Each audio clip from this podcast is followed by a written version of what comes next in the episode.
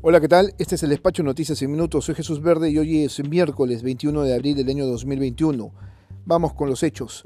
El gobierno descartó de plano volver a una cuarentena total a pesar del incremento de contagios y muertes a causa de la COVID-19. Al respecto, el presidente Francisco Sagasti señaló que el Perú no está preparado para periodos largos de confinamiento por razones económicas y epidemiológicas. Cito, el Perú, así como otros países en el mundo, no está listo para que se realice un confinamiento total por un periodo largo. Las medidas que tomamos son focalizadas y buscan reducir los desplazamientos innecesarios, sostuvo.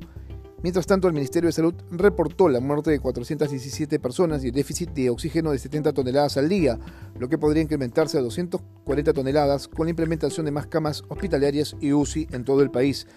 Ayer informamos sobre la salida de 21.000 peruanos hacia los Estados Unidos durante el mes de marzo, compatriotas que iban en busca de la vacuna contra la COVID-19.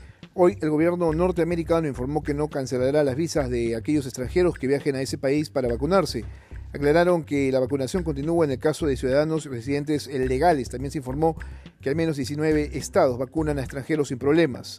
En lo político, Pedro Castillo inicia desde mañana su gira por diversas regiones del norte del país en busca del voto de quienes simpatizan con el Fujimorismo. En las últimas horas dijo que nuestro país no será como Cuba o Venezuela, puesto que crecerá con su propia identidad. El fiscal José Domingo Pérez envió un documento al Poder Judicial donde dice no oponerse a que la candidata fujimorista Keiko Fujimori realice viajes al interior del país.